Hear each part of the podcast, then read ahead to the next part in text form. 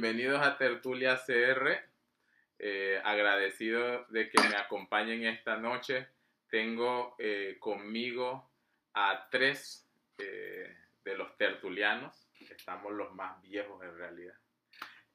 don Octavio Jiménez Pinto, obviamente, que siempre nos acompaña, el escritor Santiago Porras y el, el abogado de abogados, Edgar Porras y ninguno de los porras son familia, gracias a Dios. Entonces, eh, vamos a empezar a hablar eh, nuestra tertulia como siempre em, con el primer tema que habíamos quedado en la agenda, que es la situación actual por la que está pasando el país y que en realidad, ¿verdad?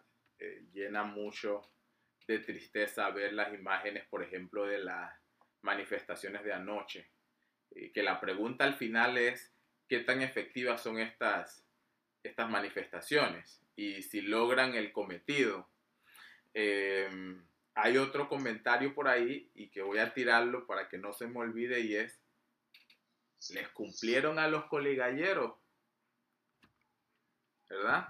Entonces, eh, la situación actual del país, eh, vamos a hablarlo desde, el punto, desde tres puntos de vista lo económico, lo político y lo institucional. Presenta este tema don Edgar Porras y él hace una pregunta que debemos respondernos al final de nuestro conversatorio, que es si resuelven las vías de hecho la situación del país. Que es una muy buena pregunta. Pide la palabra don Santiago Porras, enciende su micrófono. Gracias. Y con respecto a, a la pregunta que lanzaste, lo último que supe es que se está cumpliendo. Hay cosas que no, se, no, dependen de, la decisión del, Ejecutivo. Pero sí, un día esto leí ayer, que eso está avanzando bien. O sea, no, no hay ningún descontento hasta el momento. Entonces, digamos que se está cumpliendo, por lo menos hasta ahora. Excelente. El coligallero número uno nos informa que hasta ahora el gobierno ha cumplido con las negociaciones que se hicieron y estamos muy contentos de eso porque demuestra ¿verdad?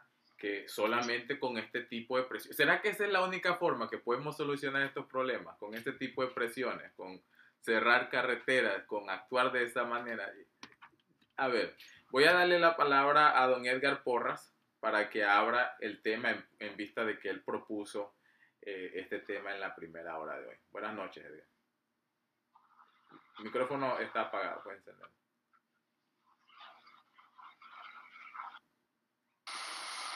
Buenas noches, compañeros. Eh, bueno, permítame hablar como, como abogado. Yo creo que las vías de hecho son la, la última ratio de, de, una situación como la que estamos viviendo. La última razón, la última acción que hay que, que, hay que tomar. Aquí las cosas están ocurriendo al revés. Y al revés, eh, porque, porque el mismo presidente yo estimo que no ha tenido el tacto suficiente para encauzar la situación. Entonces, un sector de la población que se ha visto movida por intereses, intereses de toda naturaleza, económicos y políticos, está reaccionando desmedidamente. Eh, el resultado de todo eso no es lo que, lo que ellos esperan. El resultado va a ser un agravamiento de la crisis, de la crisis fundamentalmente económica, pero este, a mi juicio puede dar el traste eh, no solamente con el agravamiento, sino con, con el sistema mismo, el sistema, el Estado de Derecho, en donde, como siempre, los grandes ganadores serían esos sectores poderosos que asusan ahí. Ni siquiera los, ni siquiera los políticos o los idealistas que pueden estar detrás del, del movimiento eh, podrían resultar tan beneficiados como esos sectores económicos e intereses que no sabemos y que apenas sospechamos. Así es que las vías, de hecho, para mí este, debieron de haber sido la última razón. Y aquí la pusimos, la, carreta adelante de los bueyes y yo creo que estamos equivocados. Lamentablemente ahora he estado viendo en, en, la, en, las publicaciones ahí en, las redes sociales espectáculos muy tristes, ¿verdad? Tipo amenazando al presidente con un machete, diciéndole que venga, que lo va a meter el machete por, por el trasero, qué sé yo, cosas de ese tipo este, que nada difieren con otras manifestaciones exaltadas, incluso de amigos, de amigos que uno tiene, que, que, uno dice, perdieron ya la razón, ya, ya perdieron el, control.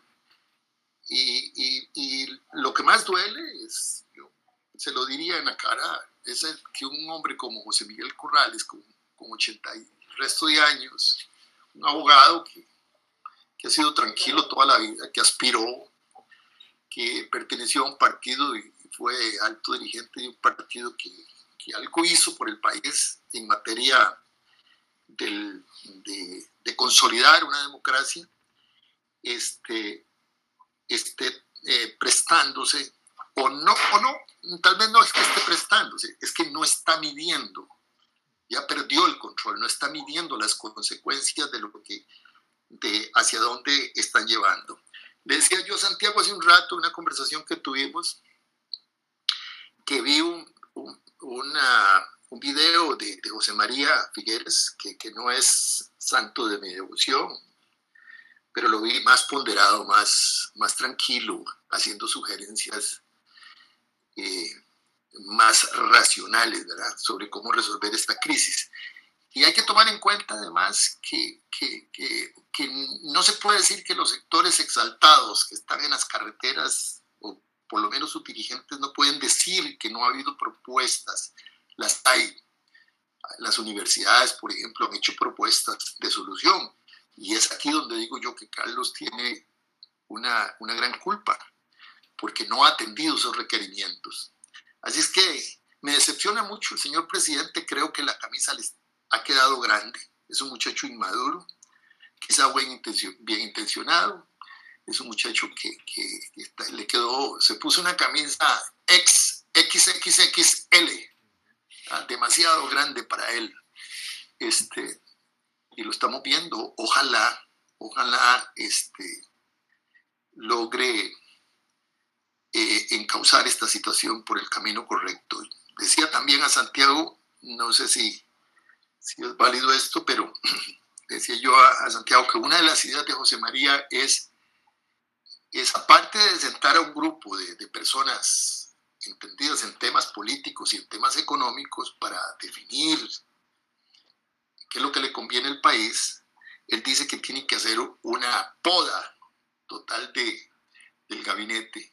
Creo que eso sería ideal. Yo comenzaría por, por el señor Garnier, que es un elemento ahí de perturbación que, no dice nada, pero con su silencio dice mucho, ¿verdad? Es una persona que representa un sector que, que es el que puede resultar más ganancioso de la quiebra del sistema. Esa es mi, digamos, mi apreciación así muy, muy rápida. Me gustaría oír más opiniones para ver qué podemos sacar, ¿verdad? Gracias, Edgar. Y muy atinado tu comentario. En realidad, eh, me parece que necesitamos más pensadores o más personas con experiencia política y económica que ayuden aportando ideas en vez de criticando. hay muchos que solamente están criticando, pero no aportan ni la más mínima idea para tratar de solucionar el problema.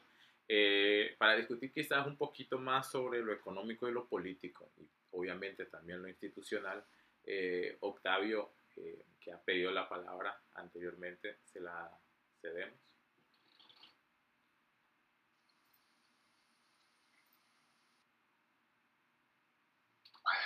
Bueno, primero, primero ha hecho un, un comentario muy sesudo, muy, muy ecuánime, definitivamente. Muy, muy ecuánime muy apegado a la realidad que estamos viviendo. Entre las cosas que dice, nos deja ver que hay un peligro para el sistema, que está pasando. amén de que posiblemente se, se vaya a ver más lesionada de lo que ya está.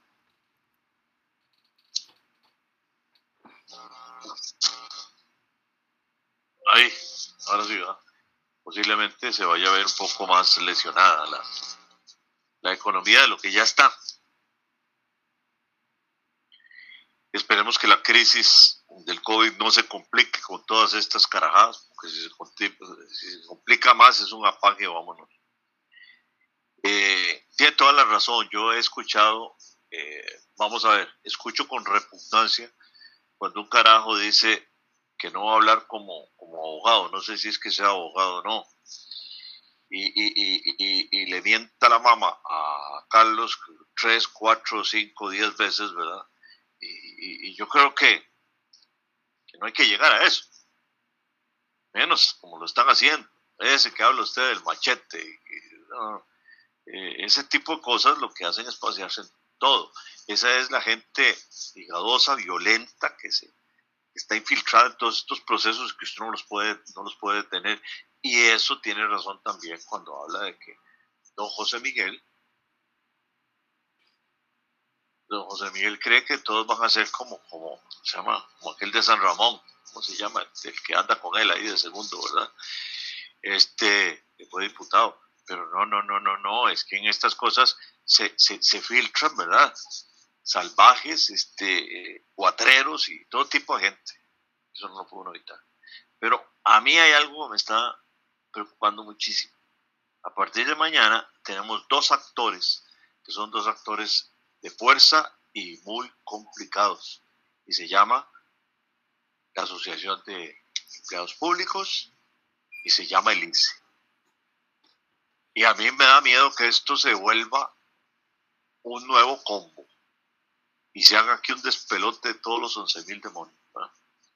Me preocupa porque lo que usted está diciendo, ya casi termino, es ese, ese, eso que le dijo José María, es lo que este muchacho tiene que entender. O sea, hay un momento en la vida en que todos nosotros hemos tenido que hacer un alto y reconocer que venimos mal, que, las cosas no las estamos haciendo bien.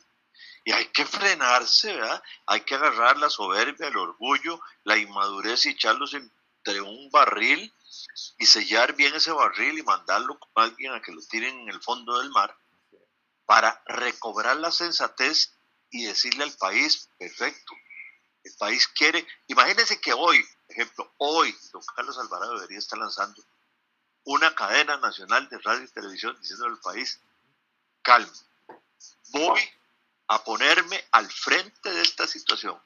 Ahora voy a ser yo, voy a dar la cara y, he llamado a las siguientes personas. Vamos a empezar mañana con una mesa de negociación y vamos a transmitir las 24 horas lo que ahí se hable para, para que la gente, ¿verdad? Para decirle a la gente, estoy oyendo. O sea, me explico, por ahí creo yo. Muchas gracias, Octavio, y muy atinado y, tienes mucha razón. Eh, yo siento que ahorita con estos que se van a unir a la huelga, más afectaciones a la economía vamos a hacer. En un momento en donde el, el Estado, el motor estatal, debería estar gastando dinero para tratar de mantener eh, la economía activada, vamos a empezar a frenar todo y vamos a causar un desastre. O sea, con las manifestaciones lo único que estamos haciendo es empeorar la enfermedad. Ya tenemos un problema y lo vamos a, eh, como quien dice, subrayenlo para que quede bien subrayado. Y el tema es que entre más se extiende, más tiempo nos va a tomar recuperarnos y más nos va a costar hacerlo. Voy a darle la palabra a don Santiago Porras, eh, quien nos pide, su micrófono lo tiene apagado. Adelante, Santiago. Precisamente, respecto al presidente, él va a hablar a las 7 de la noche. A esa hora yo creo que deberíamos de conectarnos todos para escucharlo, ver qué, qué mensaje nos tiene bueno, muchas cosas, ¿verdad? De lo que se ha dicho. Y yo casi diría que suscribo lo que han dicho Edgar y, y este, Octavio. Eh, yo tengo, he hecho muchos escenarios en mi cabeza y, algunos no los puedo poner aquí. Bueno, diga, bastante, bastante me explayé y le agradezco mucho que me haya, que me haya prestado la oreja para escucharme, porque yo no le veo una salida a esto. Hay por un lado, y he tratado de ponerlo en Facebook en términos más suaves posible para que no me aparezcan energúmenos diciéndome groserías. Por un lado hay una agenda neoliberal, dicen algunos, que se está implementando a tabla. Y eso explica de alguna manera la pregunta que, que se lanza y que hace el señor Garnier ahí. Bueno, yo creo que ese, ese sector que es muy poderoso del gran capital es el que pone de rodillas a los países como pusieron a Cuba, como pusieron a Haití, como pusieron a Venezuela, etcétera. Ese, ese, gran capital mata. Y el gran capital no tiene nacionalidad, está aliado con otros grandes capitales. Y bueno, el Fondo Monetario es parte de su agenda en el mundo. Eh, y, y es, es, en gran medida lo que fundamenta el, funcionamiento de, de, lo que llamamos capitalismo. ¿Cómo lograr trasladarle la pena a quien ya no puede trasladarla más que generalmente es el productor? mandé lo de Oppenheimer para que vieran cómo en realidad quien hace posible todo el, todo el camino, todo el trayecto hasta, el productor es el que produce la materia prima, pero es el que menos recibe. Lo cual indica que, que en materia de, de, este comercio, en este sistema que vivimos, es muy, muy injusto, muy canalla, eh, claro que según donde, uno diga esto, la gente dice, bueno, es, que ese carajo no ha hecho nada, nunca tuvo una porquería, y, te callan con ese tipo de cosas y no con el razonamiento de que efectivamente, bajo esas formas de intercambio, no hemos avanzado mucho con respecto a la época del Congo belga y a la época colonial. Siempre no son los que proporcionan la materia prima los que deberían recibir la mayor remuneración por, por el producto final. No es así. Eso implica que es muy difícil que estas economías puedan despegar, salvo aquellas que han podido salirse de ahí y volverse productoras, como han hecho los países asiáticos, pueden, pueden salir de la pobreza. Que sigamos produciendo materias primas, sea porque las producimos o porque las, eh, sacamos de las minas, no vamos a salir adelante. Por otro lado, este, en, este, en esta eh, repulsa general, porque nadie quiere impuestos. Ya, pues nos acaban de pasar un paquete y ahora cuando estamos más jodidos nos tienen otro paquete. La pregunta que me hago es, ¿para qué nos van a joder con impuestos si van a ir a pedir plata al Fondo Monetario? Ya, es una canada un poco rara. Y lo que me parece a mí es que hay gente que está impulsando una agenda que al Fondo Monetario, para llegar, para llegar ya con el almuerzo listo y decir al Fondo Monetario, aquí está este almuercito, cómatelo. Entonces, de pronto, vamos a comer mierda. Bueno, con préstamo sin préstamo hay gente que la va a comer o la vamos a comer. Y entonces, hay, una, hay, hay un sector del contento que es que no haya acuerdo con Fondo Monetario. Otros le están haciendo el trabajo sucio a quienes quieren destruir el Estado, porque hay gente que no quiere pagar impuestos. Y yo no sé, usted, David, que ha trabajado con grandes empresas, si realmente pagan impuestos, porque tienen muchas formas de evadir para no pagar impuestos. Yo no entiendo por qué tanta, tanto clamor para bajar las condiciones a la gente, por el trabajador. Si, si resulta que ganancias, pagan si les da la gana, pero hay, hay, medios hasta legales para que no lo paguen, que es lo que estamos viendo en Costa Rica. Sin embargo, quieren más. No, yo no sé hasta dónde quieren llegar. Y por otro lado, unidos contra no impuestos, sí, hay gente que va a destruir el Estado va a decir una institución de, las cuales dependemos nosotros. De nada me valió a mí haber cotizado 25 años para tener una pensión como que tengo, pues que el, sistema se va a caer del todo. Si hay una inflación, castiga a todo el mundo. Yo creo que para allá vamos. Por otro lado, algunos, de todos los jóvenes, han menospreciado lo que era el Estado que, habíamos, que habían construido nuestras este, anteriores generaciones y a las cuales nosotros habíamos contribuido. Y ciertamente conociendo las realidades de otros países de América Latina, pues no era una realidad tan mala. Un maicerito como yo tuve oportunidad de estudiarla. En otros países de Centroamérica yo nunca había podido estudiar. Costa Rica era un país de oportunidades. Y todos los muchachos dan por un centavo que eso es natural y no es así. Realmente hubo gente que pensó por, por personas que tuvieran, que tuvieran más oportunidad en Costa Rica lo fue. Esa, esa generación que, que por sentado que todo se, se, había dado porque se tenía que dar, hoy no tiene la conciencia de lo que va a perder. Yo sí la tengo. Yo tengo que regresar a como era la vida mía hace 60 años. Ellos no se dan cuenta de eso.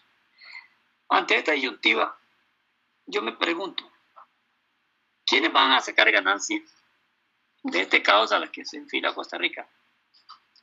Muchos perdedores. Yo soy un gran, yo seré un gran perdedor. El gran capital en un país caótico no se produce.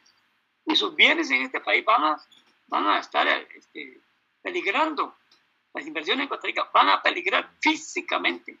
Si aquí se desata el hambre, el tico no es, no es, tan, no, es tan dócil porque el tico ha conocido el confort y, y, y, la buena vida. Y cuando toda esa gente no tenga acceso a eso, esa gente no, no, es tan humilde y tan sumisa como el campesino ignorante que, le deja todo a Dios, ¿no? Entonces, de ahí que yo he dicho que están hablando de mucho lado la ternera, y yo espero que este contento popular sea una lucecita que se le prenda a esos sectores que van con esa agenda. Y que por otro lado, también hay gente que dice, yo no estoy muy convencido de eso, de que hay, hay gente que quiere que el caos venga para implementar un sistema socialista. Yo eso lo veo un poco más, más ilógico. Pero vea que estamos frente a dos situaciones extremas que buscan, que buscan el objetivo de hacer pequeño al Estado o destruirlo para construir uno nuevo de acuerdo con sus ideologías. Gracias, Santiago. Eh, muy atinado tu comentario. Y, y sumo a eso una cosa. Nicaragua empezó un proceso muy interesante de paz hace algunos años atrás, en los que no se escuchaban fuertes manifestaciones, en los que los empresarios empezaron a confiar en el país e, y empezaron a invertir. Hasta el año pasado, que tuvimos estas grandes manifestaciones, empiezan muchos empresarios a replegarse y decir, uff, me engañaron.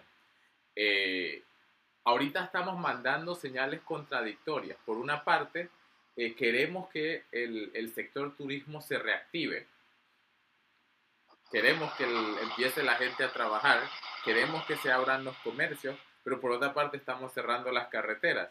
Y tenemos un problema muy grande porque ya desde el primero de noviembre empiezan a llegar más extranjeros al país con supuestamente la mentalidad de disfrutar Costa Rica y lo que se van a empezar a encontrar, y bueno, lo que ahorita se está viendo en todas las noticias, incluso tengo amistades aquí en Panamá que me han escrito y que, oye, la cosa está fea en Costa Rica.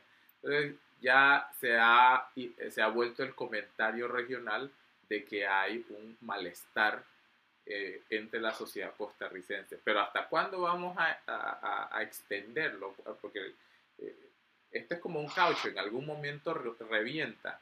Eh, y como dicen ustedes, hay que ver quién está sacudiendo el, el envase. no sé si han visto esta, esta metáfora de las hormigas habían cinco hormigas rojas y cinco hormigas negras en un envase. Y empieza, eh, empieza a moverse el envase. Y las hormigas rojas pensaban que eran las hormigas negras y las negras pensaban que eran las hormigas rojas y se empiezan a, a pelear entre ellas.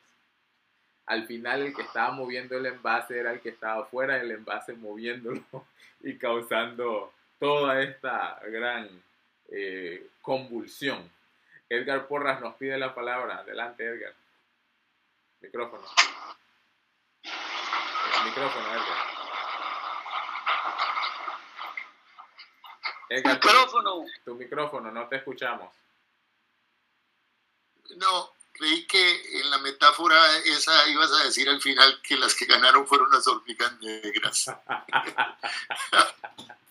no. Eh, a mí me, me, me, me trae al pensamiento esas últimas palabras tuyas, Davis, de cómo se está viendo afuera eh, la situación, la situación costarricense. Me preocupa mucho porque, porque, bueno, bien que mal, pues Costa Rica ha preservado su sistema durante un periodo bastante considerable, ¿verdad? Y una de las cosas que nos hemos eh, ufanado los costarricenses es que somos el país, un país tranquilo y que teníamos un sistema que, nos permitía resolver, como decía Torrijos, los ticos todos lo resuelven con, con votos, decía él. Este, y, y, eso era cierto. Y ahora se nos está yendo de las manos la situación del país. Ah, y además el nivel de, educación del pueblo costarricense, porque este país se, ha invertido, se ha invertido mucha plata, muchos recursos en, en educación, la abolición del ejército, etcétera, etcétera. Eso nos daba una, una, una cierta carta de presentación a nivel no solo latinoamericano, sino mundial. Pero bueno, a la larga, a la larga, toda la culpa no la tenemos en nosotros los costarricenses. Por supuesto que hay factores exógenos que, que, nos han sorprendido. Eh, Santiago traía a colación el, tema de, la, de, de Oppenheimer, Andrés Oppenheimer. Yo, yo iba a sugerir la lectura porque hace tiempo lo leí, voy a releerlo, el libro de, Andrés Oppenheimer, Cuentos Chinos. Este libro, en este libro, Andrés, este, que es un periodista que tiene galardonado con una gran cantidad de, premios, el Premio Reyes de España, el periodista latinoamericano más galardonado, y ha viajado por muchas partes del mundo. Y entonces él dice en la hipótesis o en la situación que él plantea, dice el resultado, cuentos chinos, el engaño de Washington, la mentira populista y la esperanza de América eh, Latina, un libro tan desprejuiciado como revelador. Este, este periodista, yo sé que es de derecha, pero lo admiro que ha desafiado un poco también eh, la situación de, de Estados Unidos con relación a nosotros. Eh, dice, dice con su habitual, eh, en el comentario, en la contratapa del, libro, dice con su habitual lucidez y una prosa cristalina y potente, el autor de Ojos Vendados ofrece aquí un reportaje fascinante que trasciende las ideologías, rompe con el pensamiento políticamente correcto del momento y marca un rumbo sorprendentemente optimista sobre el futuro de eh, América Latina. Bueno, de América Latina, porque este no es solamente Costa Rica. Eh, ¿Quiénes vamos a lograr eh, permanecer como países felices en este mundo diferente en que estamos, no sé si Costa Rica. Eh, pareciera que, que vamos a, a tener que experimentar otras cosas que hace, creíamos superadas desde el 48. Bueno, pues. Gracias, Edgar. Eh, y yo también recomiendo un libro de don Eduardo Galeano, las venas abiertas de América Latina. que, ese, ese, libro, por más viejo que es, sigue siendo como... Estamos en la misma. Y cito lo que dice, hemos guardado un silencio bastante parecido a la estupidez. A veces estamos, eh, eh, estamos tan calladitos que, parecemos estúpidos y no reaccionamos ante las, las situaciones y las presiones que nos están poniendo el gobierno. Los costarricenses eh, ya están en la calle, o sea que se empezaron a, a, levantar. Pero mi pregunta, y ustedes deberían tener una eh, mejor respuesta a esto, y, creo que la, la, pregunta se la lanzo eh, para empezar a Octavio en, realidad la solución está en sentarse en una mesa y hablarla o hay que tomar medidas súper radicales que, que, incluyan que el Ejecutivo y el Legislativo empiecen a hablar y solucionar este problema rápido sin el Fondo Monetario Internacional entrometido. Octavio.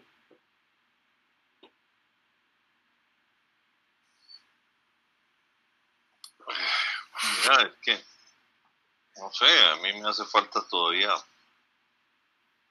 información de la que yo pueda tener una confianza o que se me presente como bajo la condición de ser indubitable, es decir, que no presente duda alguna. Pero, aquí, ¿verdad? Este, los sirios me dan una información y los troyanos me dan otra, ¿cierto? ¿Sí? Que la realidad es esa. Estamos expuestos a la información. Ninguno de los que estamos aquí, digamos, tenemos un vínculo con el gobierno, conocer dónde está la realidad de la información. Y yo muchas veces he pensado que ni siquiera los mismos funcionarios del gobierno saben cuál es la verdad de la situación.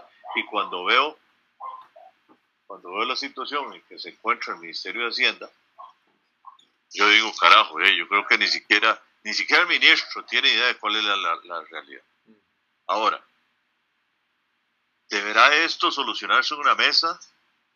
Sí. ¿Es eso suficiente? No. En eso a mí me parece que fue muy claro, muy claro eh, Figuerillo, ¿verdad?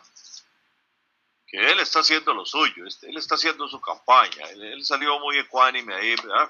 Todos lo sabemos que lo, que él está haciendo, él anda buscando a ver por dónde se mete. El río revuelto y él está de pescador, ¿verdad? Entonces, eh, eh, pero, pero está diciendo en medio de eso una verdad. Primero, eh, el gobierno pareciera ser, pareciera ser, que muestra muy poca gente con capacidad para gobernar. Y el país está necesitando urgentemente gente que sepa gobernar, ¿verdad? Pero tiene que ser gente que no sea doctrinaria. Porque si yo, yo voy a meter, vamos a ver, por ejemplo, a un Carlos Ricardo Benavides, por, amor a Dios. Si voy a meter a, aquel que era alcalde de, de, Alajuela, a Thompson, eh, este, por favor, son gente que no se puede. Si voy a poner a un Rodrigo Arias, eh, no puedo. Son gente que, que, que, ya perdieron, ¿verdad? Ya no son, no son personas para. Don, Tito, ¿cómo está usted? Muy buenas tardes. ¿Cómo me les va? Adiós, gracias, muy bien, bueno, aquí estamos. Y entonces, e, esa no gente a la que podamos nosotros decirle, este sí vaya a formar parte de un gobierno. Ahora, no solo, también, no solo cambiar el gobierno. Nosotros como ciudadanos, ¿verdad? Que tenemos aquí, o sea, el peso de la culpa que nosotros como ciudadanos tenemos es enorme en esta situación es gigantesca, es de años, de años de vivir nosotros, de vivir nosotros, pasándole el, el plumero para quitarle el polvo a una serie de premisas, ¿verdad? Que las dimos por perpetuas, por verdades eternas. La revolución del 48, las garantías sociales, la nacionalización bancaria, el país más feliz, Ah, el seguro social. Váyase para la porra con todo eso, porque nada de eso tiene vida per se. Y cuando en, en, las escuelas y colegios le dejan de enseñar a usted de dónde viene, y cuando usted pasa por un bronce y no sabe por qué fue erigido ese bronce, entonces se olvidan las sabias palabras de don Joaquín García Monge esos bronces se erigieron allí para que sepamos que no somos hijos de la peña. Tenemos una historia que nos respalda. Esa historia fue la plataforma sobre la que nos permitió llegar a lo que tenemos hoy en día. Y como la abandonamos, entonces es nuestra responsabilidad. Entonces, cierro diciendo, ¿qué tenemos que activar en la ciudadanía? Pero para eso tiene que ser una ciudadanía que participe activa consciente y democráticamente para hacer y ejecutar la veeduría ciudadana. Muchas es gracias. decir, Yo reviso al político y reviso qué está haciendo el político y no lo dejo solo, porque ese solo es como, como ganado cuando dejas un portillo, se va. Perdón que me extendí. Muchas gracias, Octavio. Muy atinado tu comentario. Y con eso hago la, la siguiente pregunta que se la tiro a Edgar. Eh, el presidente hace un comentario, Pilar Cisneros le contesta. Y a Pilar Cisneros le contesta Manuel Delgado. Eh, que me pareció que fue una muy buena respuesta. Sin embargo, eh, mucho lo que dijo Pilar tampoco es mentira. Entonces, en tu opinión, Edgar, el micrófono apagado. Ok, bueno, eh, yo eh, estaba, también lo comenté con, con, Santiago hace un rato, antes de, de, de, comenzar la, la, tertulia, estuvimos conversando Santiago y yo. Eh, hay que aclarar algo. El comentario de Pilar es reciente, es muy reciente, está bastante bueno a mí me simpatizó mucho. Pero el comentario de Manuel es no con relación a este último comentario de, de, Pilar, sino con relación a un comentario anterior que Pilar había hecho. Esos son dos momentos diferentes. Eh, puede, podemos decir que el comentario de Manuel Delicado en algunas cosas podrían ser valederas, válidas para eh, hacer el análisis del comentario de Pilar ahora pero en realidad no es un comentario hecho en el mismo periodo de tiempo y frente a los mismos eh, temas. Eh, eh, hay, que, hay que ver eso, son fechas distintas, Manuel y, Pilar. Pilar sigue generando pensamiento. Manuel es un poco más conservador y Pilar es un poco más, este, tiene un carácter mucho más fuerte en ese sentido. El mismo Manuel lo dice, ¿verdad? Eh, yo más bien quería, quería eh, decirle con relación al comentario de Octavio, y yo creo que lo debemos de tener muy claro los costarricenses, es que es, si bien es cierto, hay que, hay que revisar, hay que revisar algunas instituciones algunos institutos, cuando yo digo institutos no me refiero a exactamente a Lina, Liz, qué sé yo, institutos, nosotros tenemos un concepto amplio de la palabra instituto, algunos institutos jurídicos de nuestro sistema, sería bueno eh, analizarlos por parte de la sociedad. Para eso se convocan las asambleas constituyentes y todo eso, cosa que yo soy un poco temeroso de eso, pero hay algo que no se puede perder, que no se pierde, que está escrito en piedra, son los valores, son pétreos,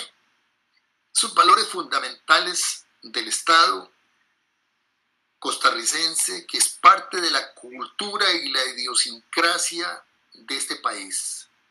Esos valores no cambian, cambiaremos la formulación el articulado de nuestra constitución, de algunas leyes, pero esos valores van a estar siempre ahí. Dios guarde.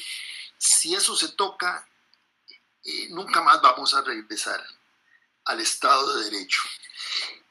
Y en ese sentido, yo quería decir, si se me quedó en el tintero, es que una, una, una situación como la que se está planteando nos puede llevar a echar a perder a echar a perder ese, ese acervo de valores y de, cultura y podemos perdernos en un largo este, eh, desierto de luchas, porque eso es lo que pasa normalmente cuando país ha sido así tranquilo y, todo el mundo comienza a decir corruptos, sinvergüenzas, y ustedes son los culpables nunca vamos a encontrar el verdadero origen del problema y entonces caemos, caemos eh, eh, en situaciones interminables. Eso no se ha medido. Eso tenemos que preservarlo, eso tenemos que cuidarlo, eso tenemos... Por, por ejemplo, hoy, hoy en la tarde se me ocurrió hacerle un comentario a un amigo, un señor que, ha sido conocido mío y que ha andado con él, que, que es educador retirado. Y le digo yo, don Carlos, eh, es muy simple su, su análisis. Y entonces lo que me contesta es, ah, es que usted se tomó fotos con el presidente abrazándolo. Hace, hace, hace como un año allá o más en el canal. ¿Qué, ¿Qué, relación? Ya el hombre ya en, en, plan de enemistad. Y entonces surge esa, esa enemistad, ese divorcio, esto que llamábamos nosotros los costarricenses la, la guerra entre la familia costarricense. La guerra de la familia costarricense. Ya eso no podemos caer en eso. Hay valores fundamentales que hay que preservar.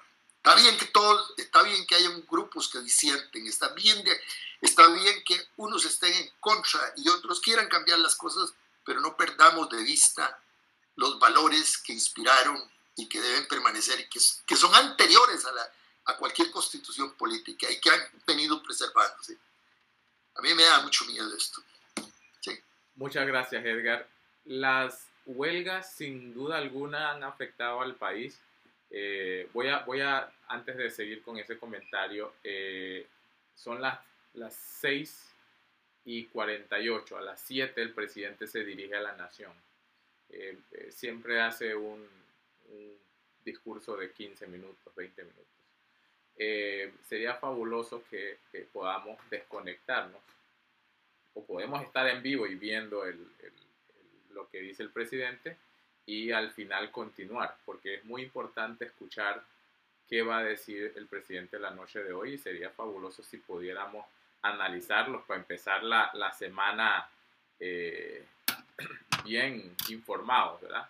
Sobre lo que piensa hacer el, el, Ejecutivo. Entonces, eh, pongo eso ahí a las eh, 6 y 55. Podemos hacer una pausa y yo voy a poner igualmente la, la transmisión de Casa Presidencial aquí para poder verla y, ver qué, qué, tiene que decir el presidente.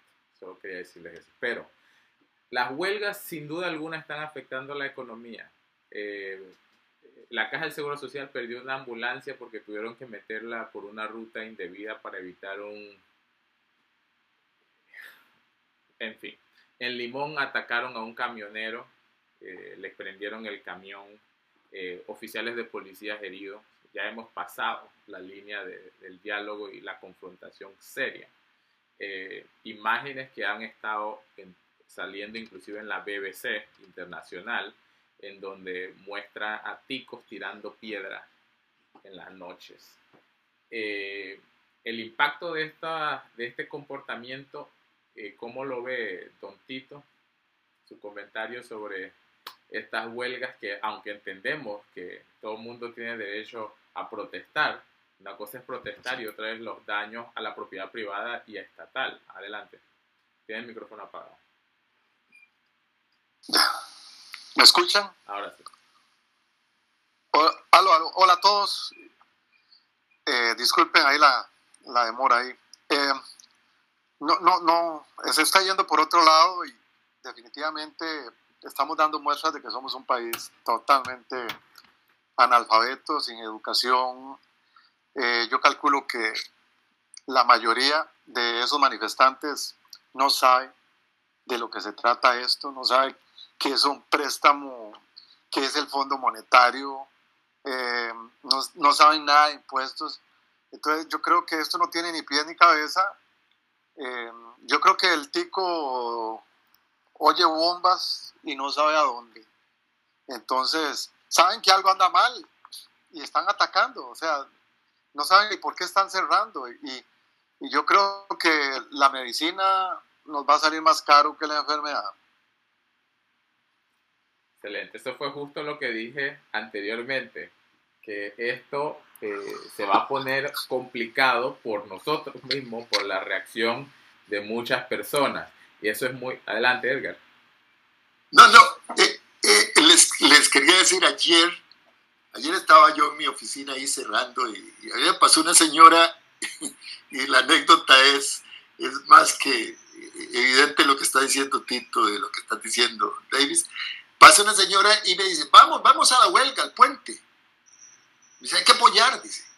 Sin embargo, yo se los dije en las elecciones municipales que no votaran por Mendoza. Pero ahí, ahora aguántense.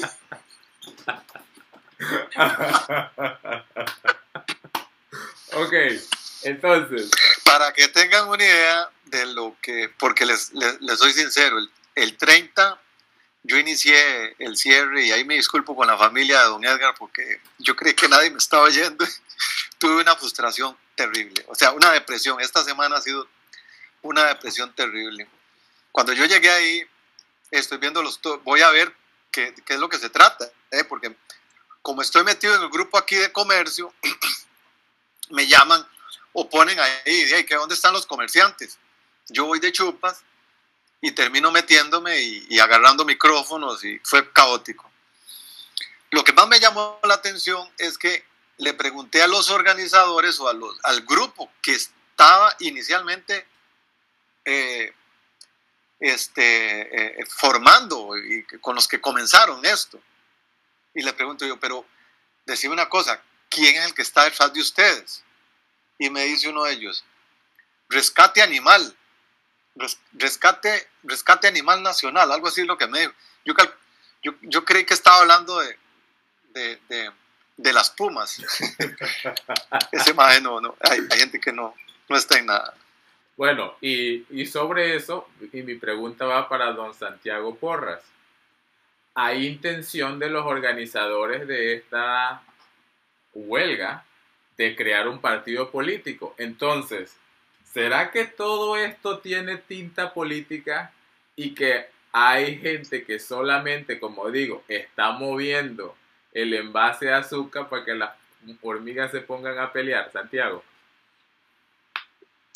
Bueno, yo planteé en mi anterior participación, pues, por cierto, nadie le dio la bienvenida a Tito, hay que darle una bienvenida a Tito, que se nos unió hoy, aunque un poquito tarde. Este, que de verdad no, no, es uno el que está moviendo el vaso, puede ser dos, ¿verdad? Grandotes, factores, factores que trascienden nuestras fronteras. Pero yo lo que veo más bien, con, con fundamento en, las distintas personalidades que medio aparecen ahí, ¿verdad? Los más visibles son, son Corrales y, y este, este carajo, ¿cómo se llama? Sérimo. Pero de pronto ahora aparece Figueres como, como Mesías, este, pronto aparecen algunos otros diputados y, uno, lo que uno ve es que lo único que se, que se que coinciden es que no haya más impuestos. Pero en cuanto a lo que quieren hacer, obviamente las, las miras son diferentes. Entonces yo no veo algo estructurado ni nada, simplemente surgen, me explicaba Edgar que, que oye, allí en Aguilares estaba, estaban tres o dos o tres personas atravesando carros. O sea, eso no es un movimiento, eso son unas personas que por alguna u otra razón se sienten afectados por lo que está pasando y entonces protestan de esa manera. Sin embargo, eh, no, no todos los lugares es así, hay, hay, lugares donde hay mucho más apoyo, pero, pero el asunto es que algunos, algunos, no todos, no saben ni siquiera por qué están ahí, como Tito, pero hay otros que sí saben y saben que a la par está otro que está ahí, pero está por otro objetivo. En este momento lo que nos une es los, impuestos. Pero hay gente que no quiere que haga negocio con, con, con, el Fondo Monetario, hay gente que quiere que le pongan más impuestos a los ricos, hay gente que, que, no, que, que, que, digamos, maneja una agenda más sutil en donde no se toque al gran capital, porque es que da la, da la, puede reactivar la economía, etcétera. Entonces los grupos están unidos por eso, pero pero sus agendas son diferentes. Yo, yo no veo algo estructurado. Creo que hay, que hay efectivamente pescadores como el señor Figueres que están tratando de pescar en este río revuelto. Eh, voy a tirar una última pregunta para irnos a ver. Eh, todavía no ha iniciado la transmisión, pero eh, esta es una, una pregunta que, que quería lanzar. dime, Octavio. Octavio, ¿querías decir algo? Ah, una pregunta que quería lanzar cada vez que hacen estas huelgas, eh, retrasan al pobre señor que viene a cortar su piña y que la está llevando para a venderla en el mercado, al, productor, eh, afectan al funcionario que tiene que ir a, hacer sus su diligencias, al empresario que necesita ir a San José a hacer sus vueltas, pero no afectan en realidad a, los que tienen que afectar, por ejemplo, el presidente, que eh, el presidente se vino en helicóptero y, hizo sus actividades y regresó y no pasó nada. O sea, nosotros no tenemos helicópteros para volar y, saltarnos toda la presa. Entonces, eh, están siendo realmente efectivas. ¿No sería mejor que se fueran a, la casa presidencial y hicieran su, escándalo afuera de la presidencia o afuera de asiento? Dime, Santiago. Sí, es que me parece que, el enfoque no debe ser solo el presidente, que el presidente tal vez es el que menos poder tiene para, para resolver lo que tenemos. Yo creo que está la Asamblea Legislativa y Hacienda. Eso es lo que tiene que estar.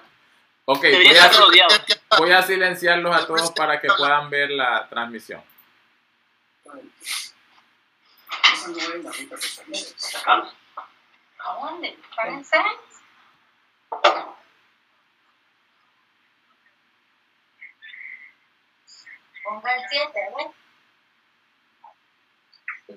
En el 6 no hay transmisión. ¿En, Edgar, ¿en qué? 7. Tiene las puertas abiertas para trabajar temas específicos. No, yo el 7 no lo soporto. 7. Vale. La actividad económica incipiente estamos tratando de impulsar con el modelo Costa Rica Trabaja y con miras a recuperar el empleo en todas las regiones. El año 2020 es uno de los años más difíciles en décadas, pero saldremos adelante.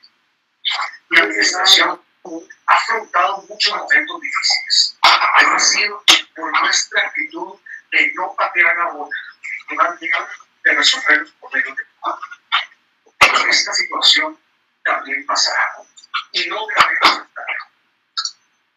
Es momento de que las diferentes voces que creen en la democracia que aman a este país se manifiesten por para la democracia, para la paz, para la ruta de los enfermos.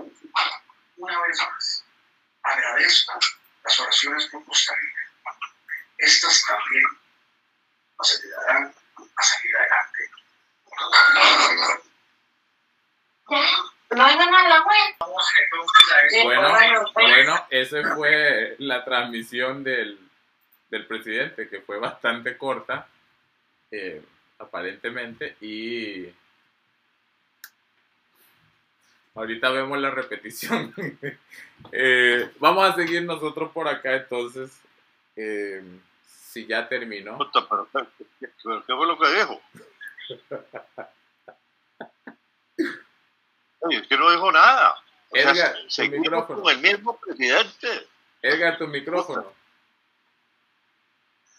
No, en realidad lo, lo, lo capté ya cuando era muy corto el, el, periodo que lo, que lo logré ver, pero me deja, me deja insatisfecho porque el discurso es una retórica es pura retórica. Eso, todos estamos de acuerdo de que, de que las vías de hecho no es lo recomendable, que la paz y todo lo que hemos dicho aquí, todos coincidimos con él. Pero ¿cuál es la propuesta para salir de esta situación? ¿Cuál es la propuesta concreta para que la gente levante los bloqueos? El presidente debió haber dicho más o menos lo que dijo Figueres con todo y lo que se ha dicho aquí de Figueres. Hagámoslo a un lado es que hay que decirle al país, mire, mañana yo me voy a sentar con fulano, sutano y perencejo a hablar de estos temas y, vamos a suspender eh, la propuesta del Fondo Monetario, este, vamos a darle un compás de espera al asunto para que se aclaren los nublados del día, para que todos nos pongamos en sintonía y le busquemos una solución a este problema, porque el gobierno de la República no es que quiere eh, destruir al país, y yo estoy pensando que ustedes tampoco. Eh, ustedes son ciudadanos de buena fe que están ahí eh, eh, protestando.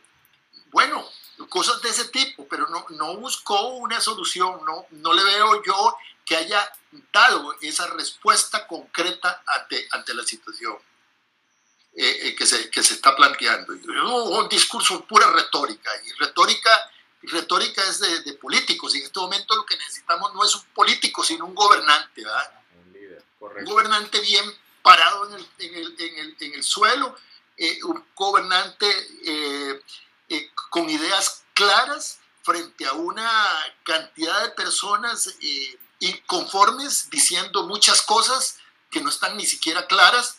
el presidente tiene que ejercer liderazgo y ese liderazgo tiene que tener esos puntos, esas estacas, estas, esas bases que se necesitan para construir algo, algo positivo. Y no lo sentí en, en lo poquito que lo vi, a, a, a no ser de que él comenzara por ahí.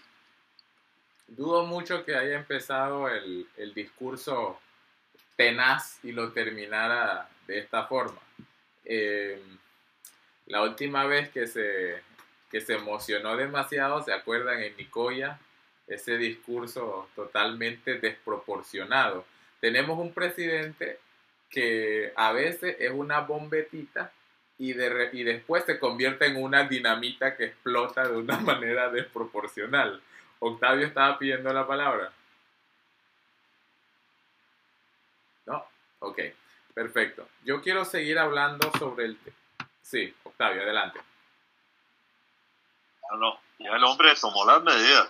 Está diciendo, está diciendo, primero que nada, que está atendiendo el llamado y el sentimiento de toda la población. Eso es lo primero. Y después está diciendo que va a detener el proceso de negociación y está llamando a mesa de negociación. O sea, le dio el tupe. Dio. Si sigue la huelga, si sigue la necesidad, que la reprima con toda la fuerza que tenga el país, porque debe prevalecer el Estado de Derecho. No puede permitir más, porque él está diciendo que para la negociación, ¿verdad? Para mí. Excelente, Octavio. Muchas gracias por eso y eso me alegra mucho escucharlo. Santiago, adelante. Micrófono. Recuerden. Es que no, no, lo que estaba en el 7 fue el puro final. Y no, él hecho un discurso obviamente más coherente y era un poco lo que, lo que ha apuntado Octavio. Eh, sencillamente está convocando, pero hay una posición que me parece eh, irreal y ya hemos visto el, problema es que se pida que la gente ponga el movimiento porque está afectando la economía efectivamente y, y la vida a mí me está impidiendo ir a visitar a una hermana que me urge ir donde ella es una señora mayor. Necesito ir a arreglar un asunto importante y, no puedo ir. Entonces, hay muchas maneras de afectarme. No solo, no solo importa la economía, que obviamente es muy importante, también importan los pequeños problemas personales de todos nosotros. Pero, pero pretender que ellos te pongan la posición, no. Porque precisamente Davis y, y, compañeros, la, la, los bloqueos lo que buscan es es que el gobierno se siente a negociar. Pero no van a parar inmediatamente hasta tanto no haya resultados, como hicieron en Hangares. Miren, yo no sé si, si, si hay una forma de que no llegara a estos extremos. Me imagino que en muchos casos se abortan las potenciales huelgas. Pero en este momento, lo único que puede hacer Carlos es un poco lo que anunció, que va a detener, que va a escuchar propuestas y que está convocando a los sectores democráticos. No, no, no democrático. Tiene que recibir a los revoltosos en primer lugar. Un gobernante o un líder tiene que dedicarle tiempo a los revoltosos, porque no los puede fusilar.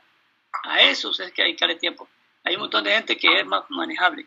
Y ahí me parece que es una, un, un pequeño detalle estratégico para lograr acercar a la gente y empezar a negociar para que haya, para que haya una confianza que hablamos con Edgar, que en estos momentos la clase política, no solo el presidente, no tiene. Aquí, digamos, estamos esperando un liderazgo de, Carlos, cuando en estos tiempos ya los liderazgos mesiánicos no se dan. Puede haber liderazgo de un hombre fuerte que está apoyado a un ejército, pero en el caso de Costa Rica. Entonces, yo sí creo que él, más, dijo una cosa muy importante, no sé si la dijo Octavio, porque yo estaba allá también. Dijo que él iba a participar directo, personalmente es muy importante. Eso se lo han exigido la gente. Excelente, Santiago. Eh, pero pienso una cosa antes de darle la palabra a, Edgar y luego a Octavio, y que creo que es muy importante eh, recalcarla. El gobierno de Carlos Alvarado le gusta esperar a que la bola pique, pique. Ellos esperan hasta el último momento para ver cómo solucionar el problema cuando las cosas se pudieron haber hablado y se pudieron haber negociado en su momento. Ellos siempre esperan al momento crítico. Eh, eh, están como los bomberos apagando incendios.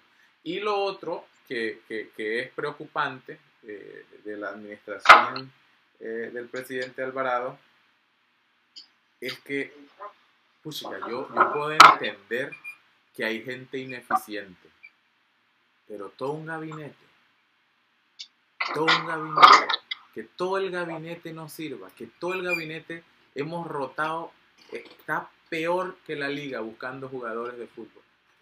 han rotado todo el país y no, y no logran pasar de 29. Así está el, el, el, gobierno de Carlos. Adelante, Edgar, que pidió la palabra.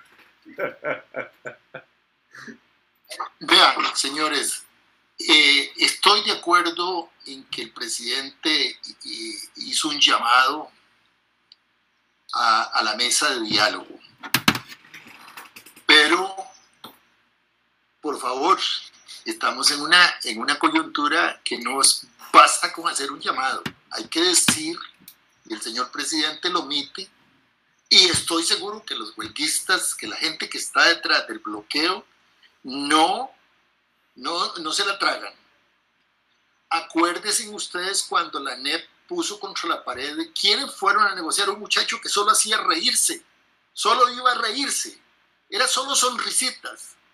Bueno, tiene razón Octavio, dijo que él iba a estar, está, al frente, ahí está cerrando ya un portillo, pero debió haber dicho el presidente, mañana a las 7 de la noche o a las 7 de la mañana estoy convocando, como dice Figueres, estoy convocando a fulano, a sutano, perencejo y una comisión puertas abiertas, porque hay una cosa, hay un, hay un detalle. Los huelquistas, o sea, los líderes de este movimiento, están pidiéndole esa mesa de negociación al presidente puertas abiertas, con la prensa presente.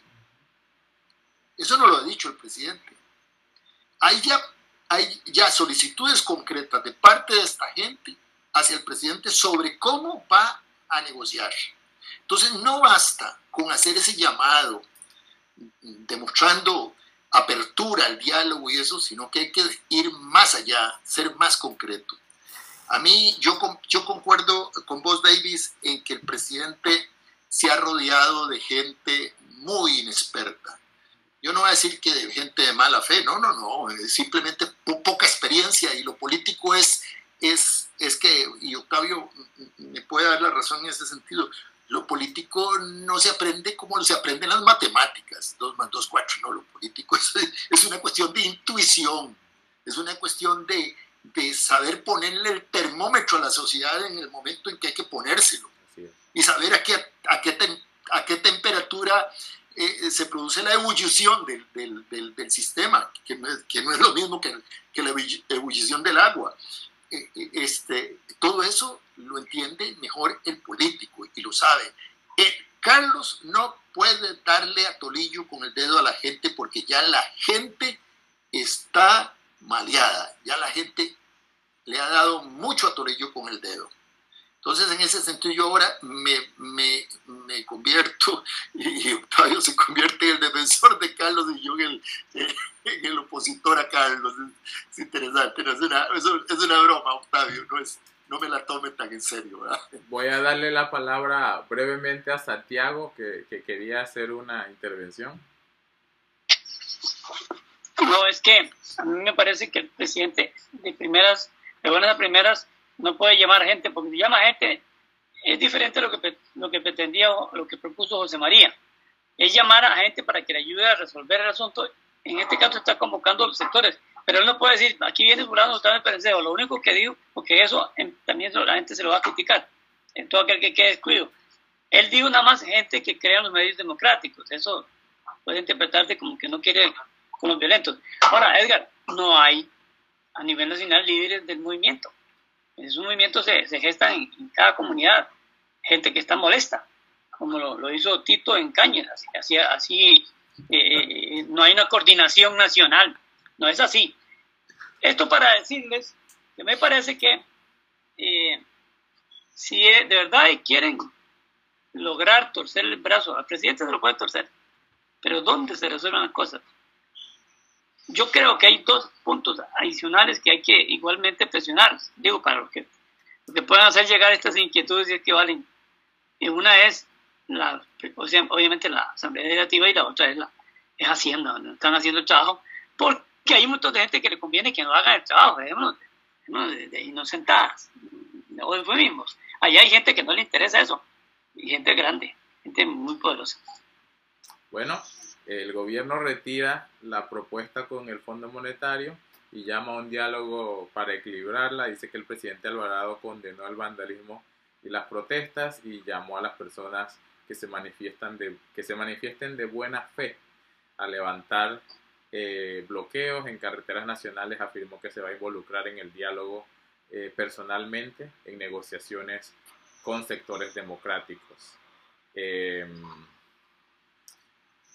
bueno, y lo otro que pregunto yo, ahora que vamos a, sentarnos a negociar y antes de darle a, Octavio la palabra, si ahora tenemos tiempo para sentarnos a negociar, ¿para qué era tanto apuro el préstamo? O sea que no lo necesitábamos.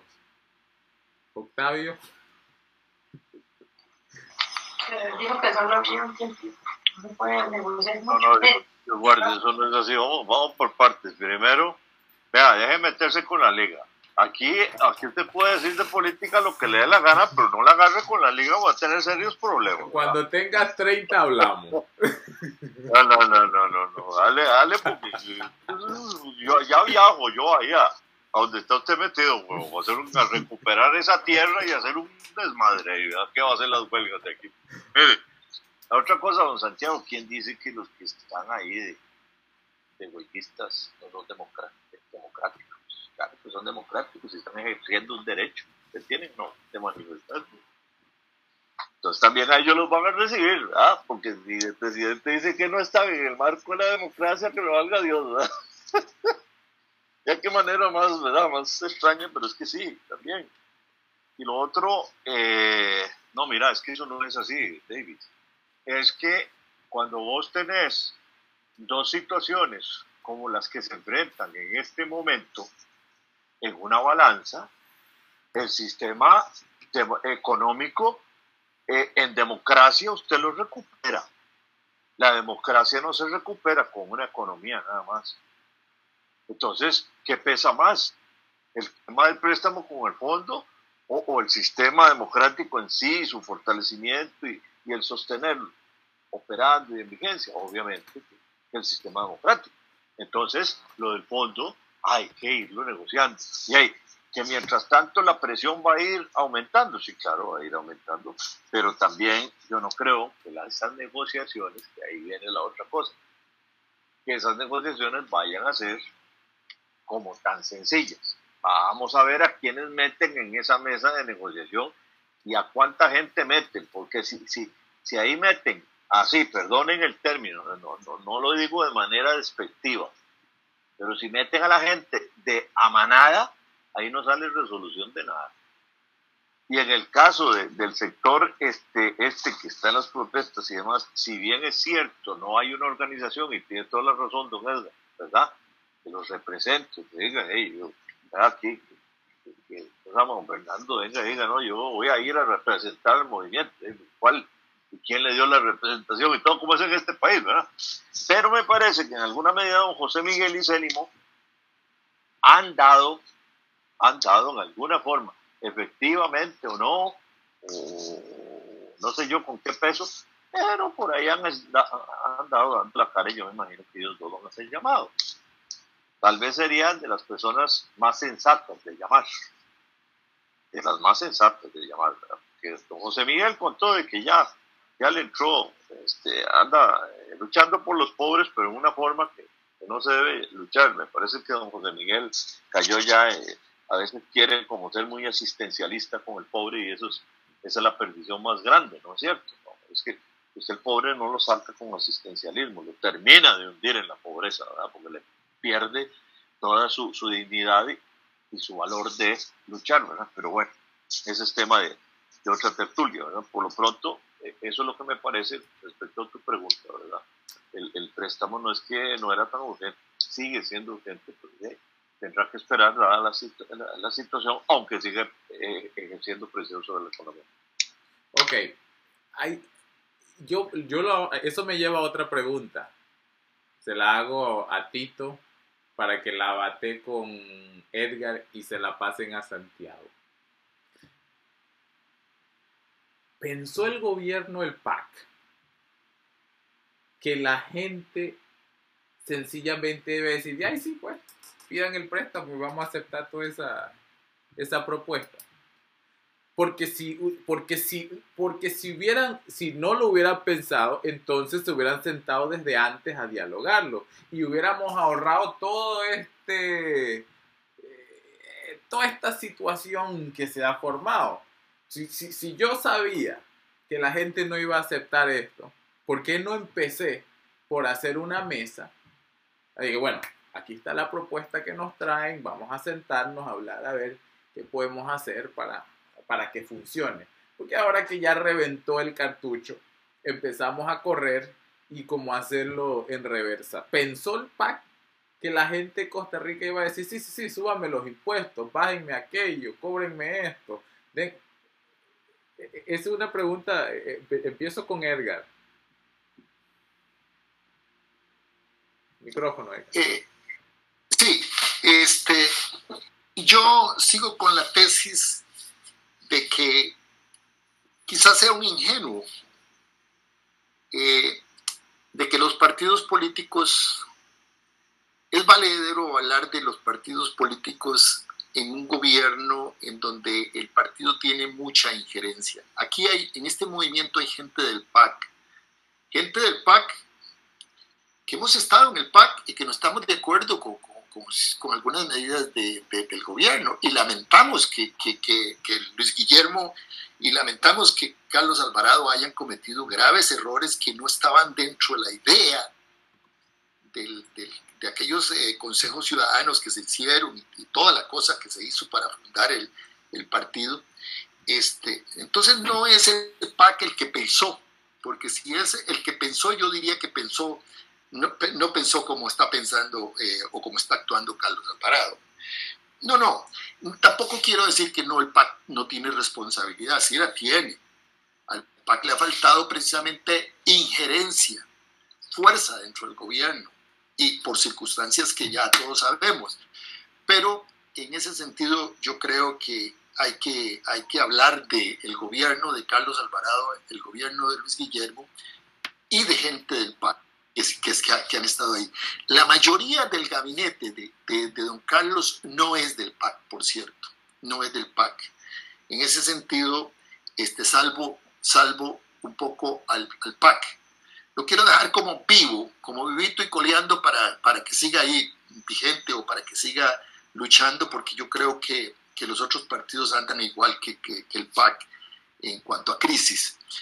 Este, sí, sí, están, están, están haciendo aguas como hace el PAC en este momento. Pero Edgar, eh, Aquí la liberación, pero liberación no tiene, no tiene ninguna esperanza definida de que vaya a tomar el poder, la unidad tampoco. Estamos en un país en donde hay una crisis eh, este, enorme en los partidos políticos. Y la crisis comienza porque los costarricenses eh, este, hemos perdido la verdadera, el verdadero norte de lo que es la, la democracia de partidos políticos. Este, yo, yo creo que, que, que no le echemos la culpa al PAC, echémosle la culpa al gobierno. es que me, me parece raro porque el PAC, la gente del PAC, ya te doy la palabra Santiago, cuando, cuando es, por ejemplo, cuando es el PLN, ahí sí hablan del partido del PLN. Pero cuando hablamos del PAC, entonces dicen, no, Luis Guillermo, Carlos Alvarado y el PAC. ¿Por qué cuando es el PAC existe este trípode o esta pirámide? Pero cuando hablamos de los otros partidos, ahí metemos a todos en la bolsa del PLN. Es el mismo error, es el mismo error. Es un error, un error político, pues, del dirigente político. Santiago, adelante. Ah, disculpa, Edgar. No, no, pi- pienso que, que, que en esto no hay formas establecidas. No, no, pero yo, yo creo que ya deja de callarse. Es que no puede ser, no puede ser. Deja esto es un diálogo, no una participación. Adelante, En serio, en Santiago. serio, en serio, a hueva, a hueva eso. No voy a participar más. No voy a participar. Sí, sí. Santiago. Ya le dimos la palabra, don, Tito, adelante. Micrófono. Ya, ya, ya. Mira, vamos a ver si, si, si, si nos entendemos, o mi punto de vista. Y lo voy a comenzar con un chiste de Gorgojo. No sé si algún día oyeron un chiste de Gorgojo. Cuando Laxa se estrelló ahí en el Juan Santa María, que Gorgojo dijo, la tripula, eh, los, los turistas iban para Miami y los pilotos iban para Jodiagua. Lo mismo nos pasó a nosotros con el PAC. El PAC dijo que nos iban a llevar a Miami y el PAC terminó yendo a Ojo de Agua, señores. Nos engañaron. Esto es eh, un engaño que yo creo que el PAC, eh, como los antiguos gobiernos, la- se la han venido metiendo. Por, este es mi dialecto. Y disculpen mi francés. El, eh, eh, los gobiernos han venido metiéndose al pueblo poquito a poco, poquito a poco, y el PAC creyó que podía ser de las suyas. Y, y yo creo que el camino, el camino es a- a- hacia el socialismo. Yo no sé, yo, esa es mi manera de pensar, no sé si... Gracias, Tito. Santiago, ¿crees que el futuro de nuestro país va dirigido hacia el socialismo?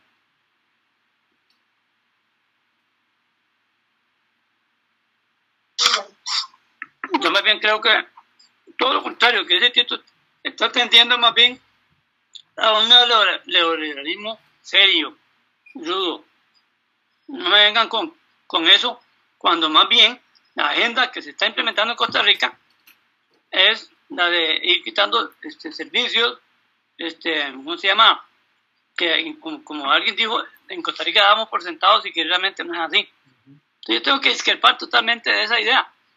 Ahora, que este, este partido ha, ha com- ha cometido muchos errores. Yo no soy quien para defenderlo. Desde luego que sí. Pero yo les digo, cualquier gobierno que estuviera en estas circunstancias estaría complicado, porque no es un asunto de, funcionarios. Si no hay plata, usted no puede ser un buen funcionario. Decía un Pepe Figueres que el mejor eh, ministro de Hacienda era un buen precio del café. No olvidemos eso.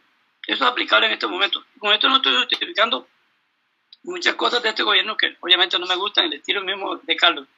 Pero me parece que pensar que esto va para un socialismo, cuando estamos viendo el desastre de, de Venezuela, no tiene sentido pensar en eso. Excelente. Eh, gracias por su intervención, don Santiago. Eh, yo quisiera que, dada esta, este cierre, cerremos ya este tema, le voy a dar la oportunidad a cada uno de que pueda hacer su cierre para que pasemos al- a, a- los siguientes temas y también porque es importante que hablemos algo del COVID. Ya van mil muertos. A lo suave ya llevan mil muertos. Entonces, eh, no sería, no estaría mal que también hablemos un momentito sobre la temática del COVID. Para ir cerrando este episodio, eh, don Octavio.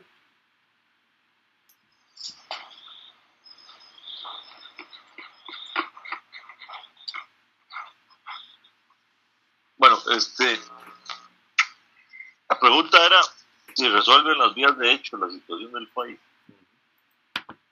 No, no, no la resuelven.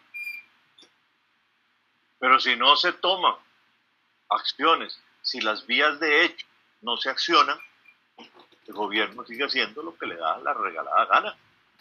Entonces, hay dos caminos. O hay la mesa de diálogo o hay la vía de los hechos. Y no me quiero, no quiero terminar sin, sin, sin retomar algo muy interesante que dijo don Tito. Tito habló de cuando, la decepción que se llevó ahí cuando llegó y habló y todo, ¿verdad? Usted recuerda cuando estábamos en agua, aquí en Caña. Eh, yo fui uno de los, de los tontos que me fui a parar ahí a cerrar el puente, ¿verdad? Y, y, a tratar de dar un mensaje sesudo a la gente. Para que una persona que, por cierto, hasta aspiró a ser, a ser vicealcalde en las pasadas elecciones, eh, llegara borracho, eh, a callarme y a decirme que quién era yo por estar hablando ahí nada, y que ahí lo que había que hacer era irse a volar garrote. Entonces, y un montón de gente más lo aplaudió. Claro que uno se decepciona, pero uno se decepciona porque desgraciadamente se ha infiltrado una cantidad de chusma tan tremenda y de gente que, que, no tiene aquí nada. Eh, eh, eh, gente que no, no, no, no quiere hacer el esfuerzo de pensar. Yo, yo siento que para, puede haber gente para la que pensar resulte fácil, para mí no es fácil, es difícil. Hay que sentarse a, analizar y a descomponer y ver que, ¿verdad? Pero hay que hacerlo. Muchas gracias. Muchas gracias, Octavio, y con eso le damos la palabra a don Tito.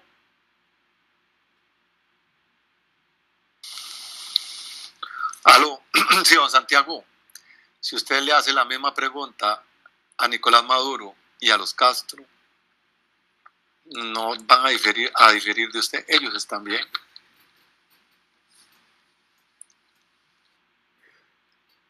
Voy a darle la palabra a don Santiago Porras. Micrófono. Yo quiero advertir que yo este, ya les he anunciado que me voy a retirar de la, de la tertulia. No tiene nada que ver con esta discusión que tenemos hoy. Para nada era una decisión tomada. Yo no sé qué, qué dije yo para que Tito haya interpretado.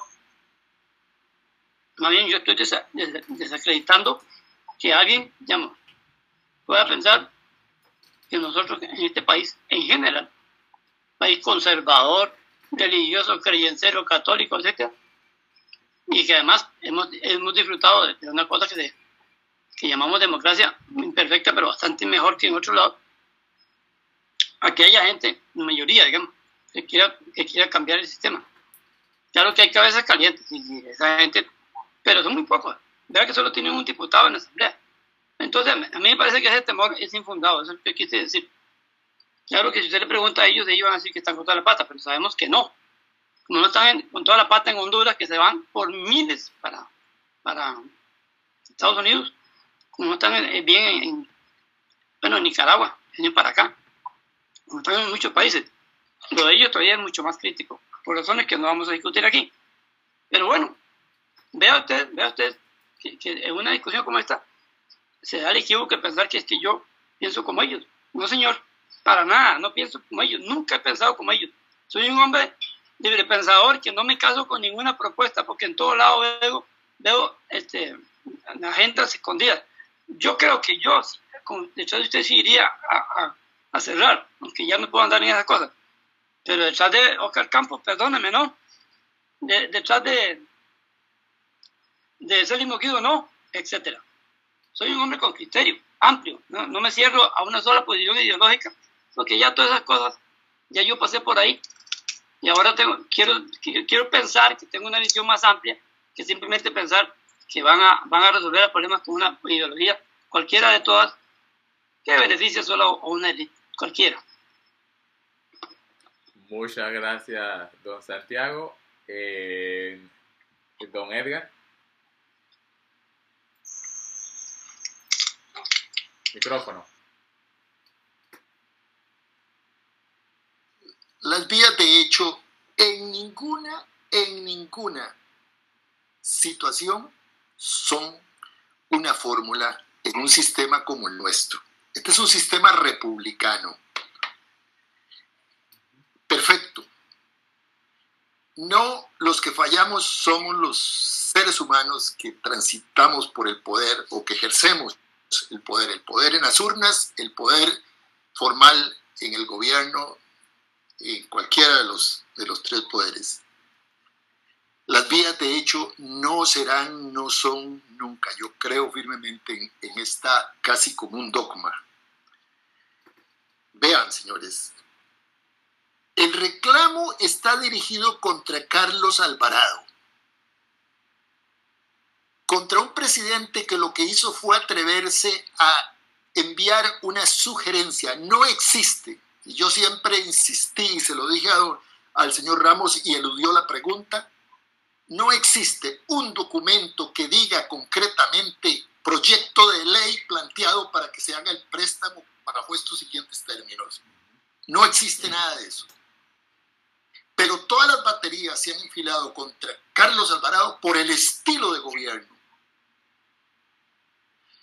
Y el sistema republicano le ofrece a la población una asamblea legislativa que ya de antemano se ha pronunciado en contra de la negociación con el Fondo Monetario. Ya lo dijeron, no hay viabilidad, lo dijo el presidente y lo han dicho los, jefes de fracción y lo han dicho los diputados, no hay viabilidad para eso en el país.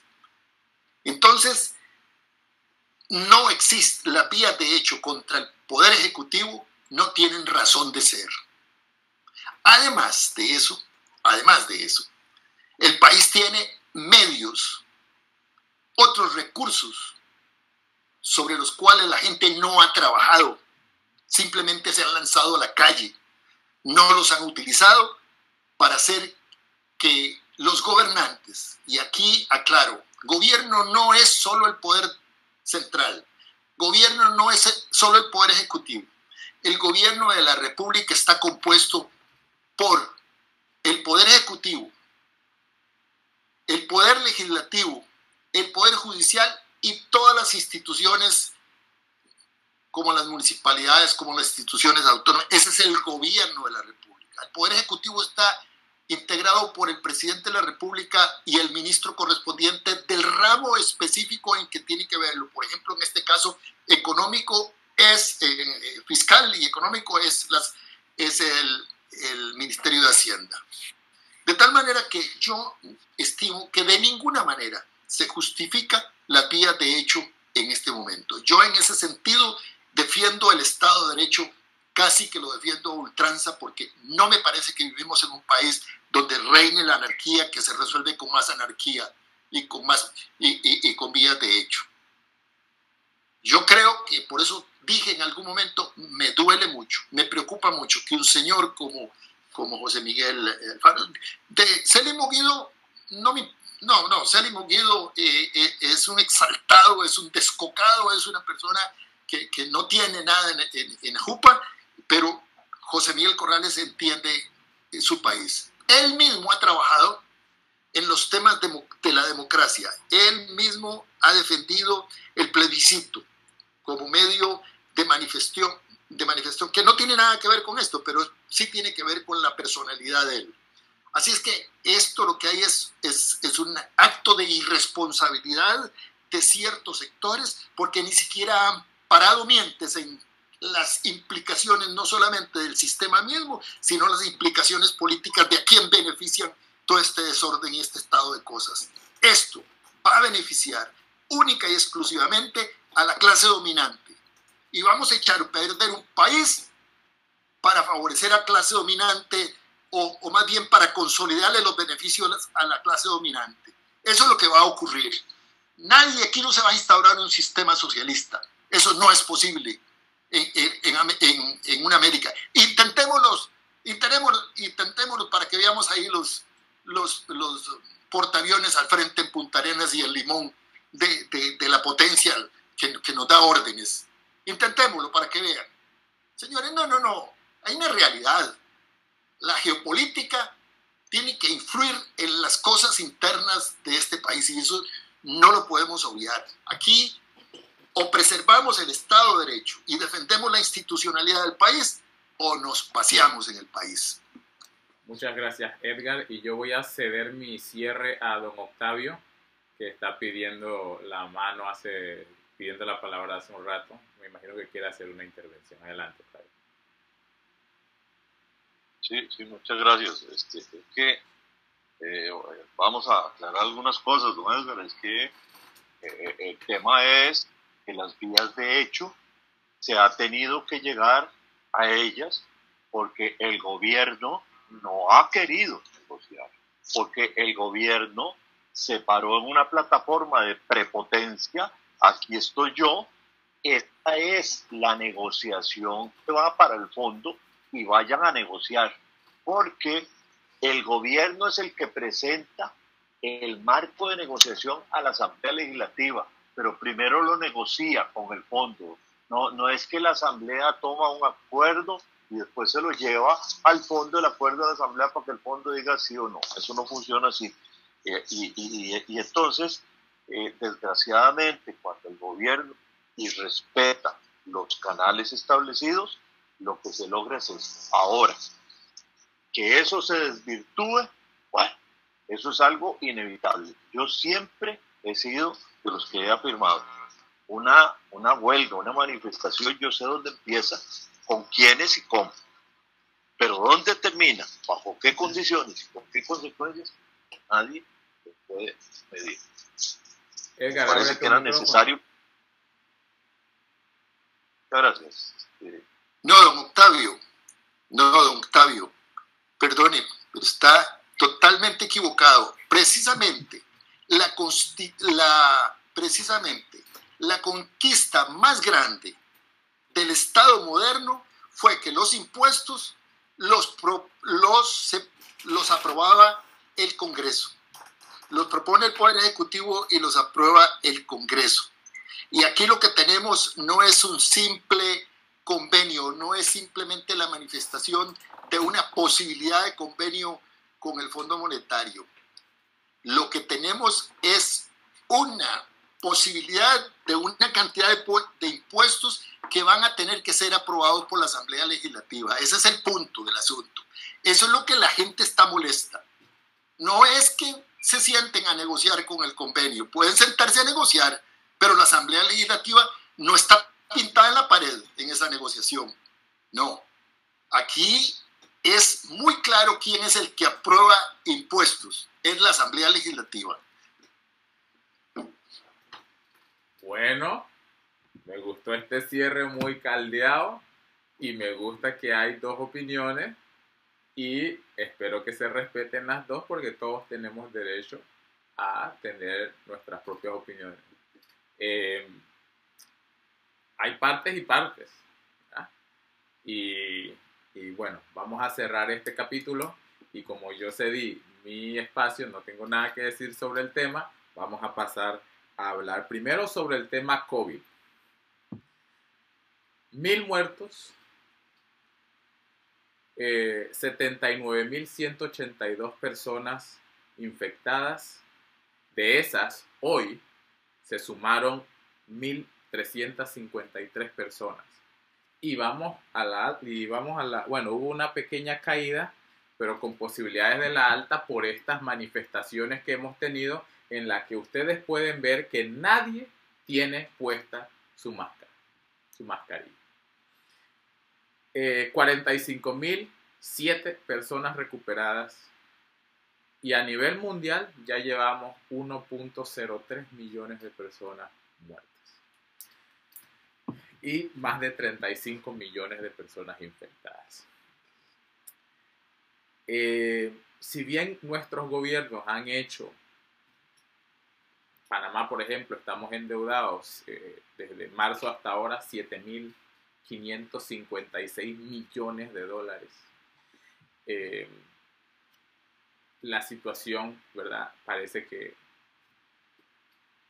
que no, no va a cambiar. Y en parte aplaudo la acción del gobierno aquí en Panamá, porque el gobierno al ver que la economía se detuvo, tuvo que empezar a gestionar esta movilización de dinero para mantener el país funcionando y que no, que no caigamos en una eh, depresión económica. Eso es lo que tienen que hacer los gobiernos, en realidad, en este tipo de situaciones. No dejar de gastar. Ahora bien, ¿ha sido efectivo las labores que han hecho nuestras autoridades para controlar el crecimiento del virus en el país?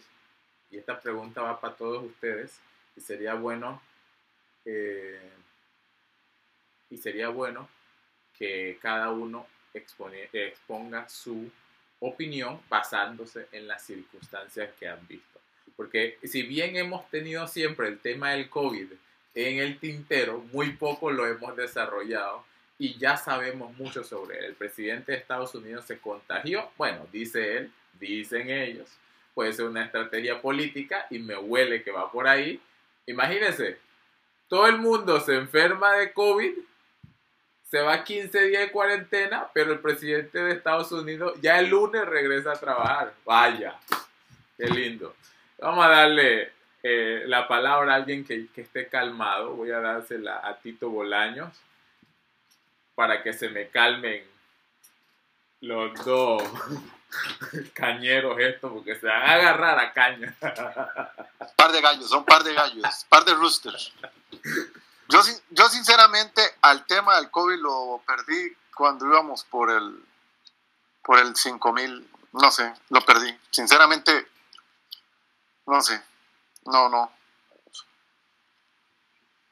No No. creo, no creo en este, esta situación. Este, esto es parte de un complot, pero es complicar las cosas. Pero Tito, ya le perdí el hilo, ya. Tito, vamos a ver.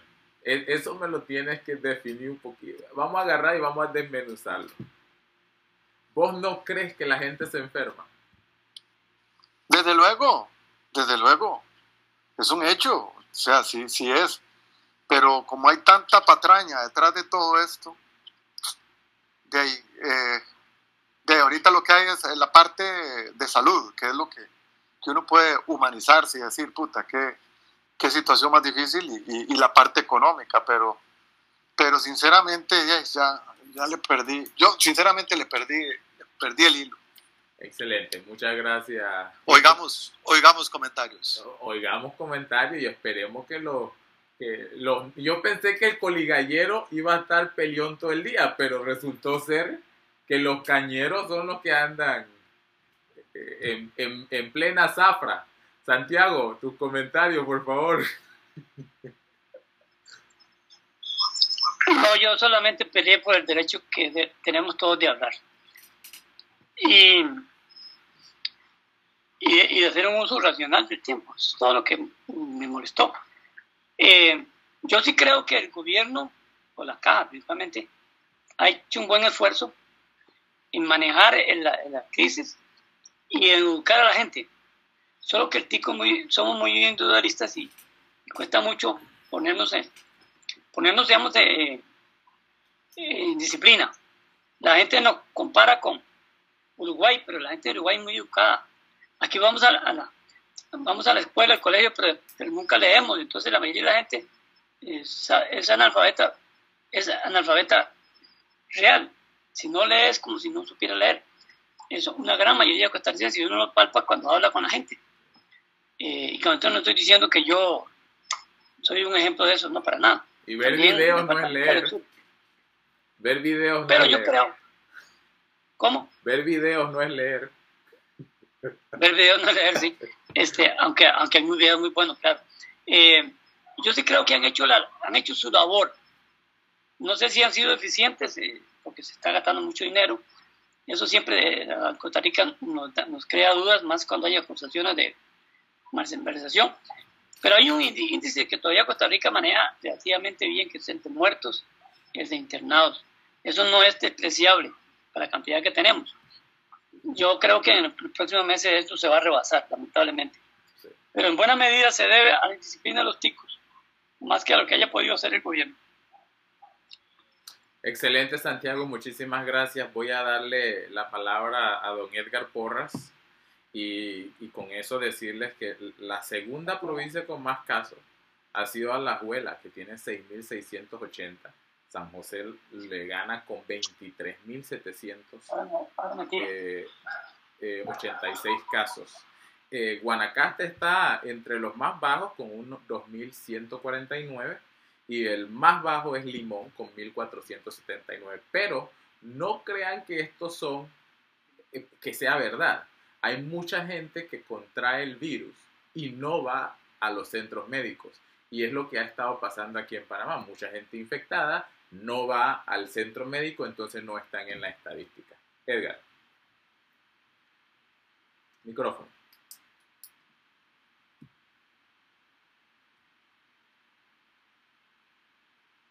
Se me esconde, se me esconde el microfonito. Este, pienso que, que igual que, que Tito, con la excepción de que, de que yo no creo que eso sea un complot, el virus, el virus existe y, lo que es peor, el virus eh, ha tenido un impacto en toda esta situación que hablábamos anteriormente, en lo político y en lo económico.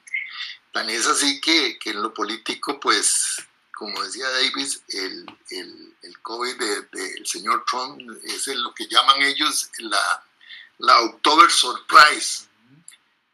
Que la, la October Surprise en, en, en el caso de, de Donald Trump puede ser eh, más que el simple contagio fingido, podría ir más allá y podría darnos un levantarse el lunes y, y, dar órdenes para que vayan a invadir Venezuela, con lo cual enardece y levante, levante la popularidad que está tan alicaída, tan, tan débil este, frente, a, frente a Biden.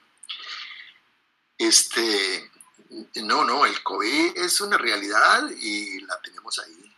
Y las estadísticas pueden decir una cosa y pueden decir otra, pero, pero no, no depende, de, no depende de, de, decisiones políticas directas, sino de la cultura de la gente, de la gente este, con el distanciamiento, con la mascarilla y muchas cosas que el Ministerio de Salud le ha dicho. Entre las implicaciones políticas que yo le veo a eso, para seguir, digamos, hablando de políticas que, y, de, y sociales, es que la gente pues ha llegado a un extremo de, de cuestionar tanto el tema del gobierno que este, incluso han criticado fuertemente al ministro de Salud, eh, casi despiadadamente, eh, diciendo de que él es parte de, de, de un engaño y, y, bueno, del engaño que hasta su marido, su esposo se murió, ¿verdad? Este, es, es una demostración más del descontrol que hay en, en, en la ciudadanía sobre temas políticos. Eh, es una realidad, es una realidad, el COVID existe, es una enfermedad existente. Claro, tienen razón aquellos que sostienen que, que, el, que la que el COVID no mata, no mata a los que no están enfermos, a los que no tienen otros padecimientos. Eh, esos tienen mayores posibilidades de salvarse, pero aquel que tiene una, una, un, un, problema de salud es una persona que, tiene que cuidarse, indudablemente. Eh, entonces sí mata. Es la enfermedad que desencadena la, la muerte de una persona que ya de por sí tenía un padecimiento si mata. Y eso, y como usted dice, Davis, son más de ya de un millón de seres humanos que han muerto a causa de esta enfermedad. Y son miles de millones de millones de dineros que se han perdido eh, en empresas que han quebrado, en desocupados en el mundo, etcétera, que no son, no es por deporte, no es porque a algún líder se le ocurrió, porque hay un hay un movimiento mundial para robarle las propiedades y quitarles el recurso económico a la gente. No, es una realidad, ahí está. Desgraciadamente está ahí. Y contra eso tenemos que también jugar. No solamente la exactitud del presidente de la República, no es solamente las equivocaciones de los dirigentes huelguistas, no. Es eso lo que está de por medio. Es parte de la inteligencia de una sociedad que sabe valorar todos los factores que, que entran en juego eh, en, en, estas, en estas situaciones, ¿verdad? Yo, en cuanto a estadísticas, yo soy el más desinformado, como dice Tito. Excelente. Y bueno, a diferencia de ustedes, nosotros tenemos 115 mil casos y tenemos ya 2.500 muertos eh, de COVID en el país. Eh, nuestra tendencia sí es a la baja. Eh, solamente te, tuvimos el día de hoy eh, 429 casos. Y le doy la palabra a don Octavio Jiménez Pinto, que ya lo veo, ya volvió a su color natural, para que continúe hablándonos sobre el tema del COVID. Vea, negro, deje de estar metiendo carbón, cabrón, o yo. Lo que quiere es vernos a Edgar y a mí, huevón, del color suyo, ¿ah? O sea, quedar con las ganas.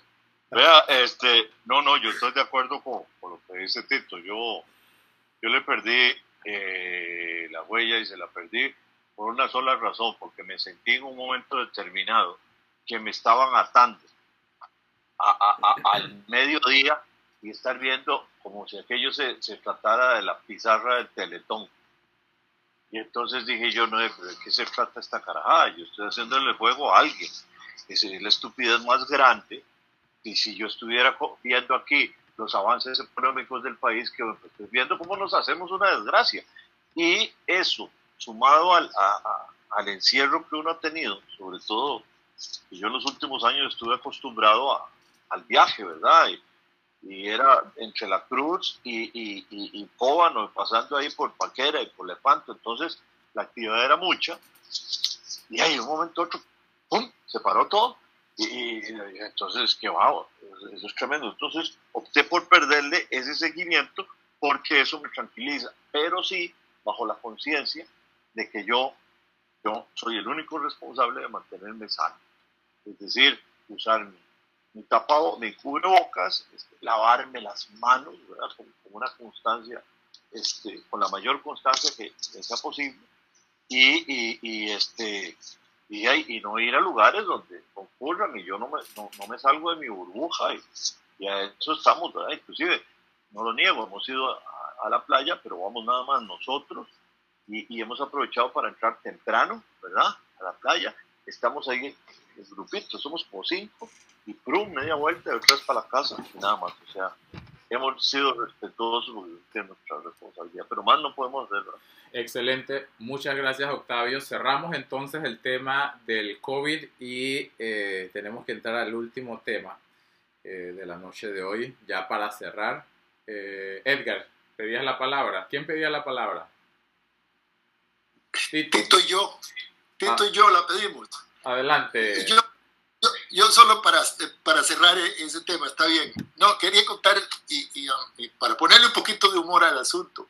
Me, me, recordaba Octavio este, los chistes de los chistes de Octavio, los chistes de Tolentino, famoso Tolentino, chiste cruel que contaba él, que antes el Radio Monumental estaba ahí en el centro, en la Avenida Central, no sé si se acuerdan, y entonces cuando había el conteo de votos iban poniendo el resultado de los votos y cuando había algo sonaba una sirena y ponían una pizarra ahí y dice Tolentino que cuando el terremoto de Nicaragua, este, es cruel el, el, el, el chiste, eh, salieron y pusieron terremoto de Nicaragua, 3.000 muertos.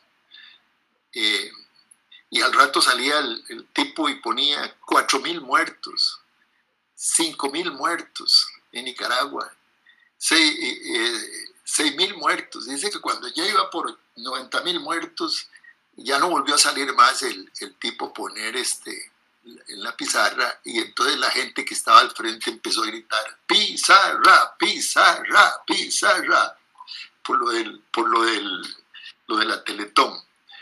Es duro, pero este, quizá nos enseñe algo y es que sí, sí, es duro, pero quizá nos enseñe algo y es que este, se, se satisface un poco el morbo, el temor, se llenan una serie de, de malos sentimientos en la vida de las personas. Yo creo que lo que dice Octavio es cierto. Yo lo sentí, yo sentí en que determinado momento estaba, no iba a almorzar por ver la, la, la, la estadística, la, conferencia de prensa, y, y estaba siendo víctima de una situación ahí de temores. Entonces renuncié a eso, ¿verdad? Excelente, Edgar. Dotito. Hay, hay estadísticas que hablan de otras pestes y otros virus y otros males. Hay estadísticas. Aquí está bien, eh, es evidente que hay un problema, pero continuando con, o, o complementando lo que dice don Octavio, es sobre la salud. Cinco meses, cuatro meses, se, llevamos siete, pero en tres meses, cuatro meses, un montón de personas guardadas, estancadas, sin hacer actividad física, comiendo mal, téngalo por seguro que, que, las cifras se van a multiplicar de muertes. O sea, el COVID fue un arma doble filo. La gente no solo murió de COVID, el error más grande fue haber encerrado. Imagínense las playas, lo grandes que son las playas de este país. Y no, nos- no dejaban que la gente fuera a las playas. No dejaron que ni siquiera caminaran, que ni siquiera anduvieran en bici. Mucha gente murió. Claro, ahora todo lo meten con COVID. Esto es una conspiración, eh, señores, no, no hay duda. Como decía el Pacheco, hay que ver las, lo- todos los- las estadísticas y, y los, y los estudios de gente seria. Pacheco decía, si camina como pato, tiene cola de pato y tiene nariz de pato, es un pato, señores. Puede ser un ganso, pero es un pato. bueno, señores, eh, último tema y rapidito porque ya nos estamos pasando. Eh, don Santiago eh, Porras ha anunciado su eminente eh, salida de Tertulia CR, algo que, que veo muy lamentable porque desde el año 2015 estamos eh, participando en esto en diferentes modalidades, en diferentes momentos, en diferentes circunstancias. Siempre he dicho que lo más importante de tertulia es el espíritu de amistad que existe entre los integrantes, que anteriormente éramos cinco y hasta ahora añadimos a, Tito para que nos acompañe. Entonces, eh, para mí es lamentable ver que uno de los compañeros, miembro fundador, eh, ciudadano de oro eh, eterno, se, se nos salga del, del grupo de esta manera, eh, sin darnos ni siquiera la oportunidad, ¿verdad?, de, tratar de convencerlo de que su acción va a afectar eh, de forma directa la médula de este espacio que tenemos. Nosotros, eh, como dije anteriormente,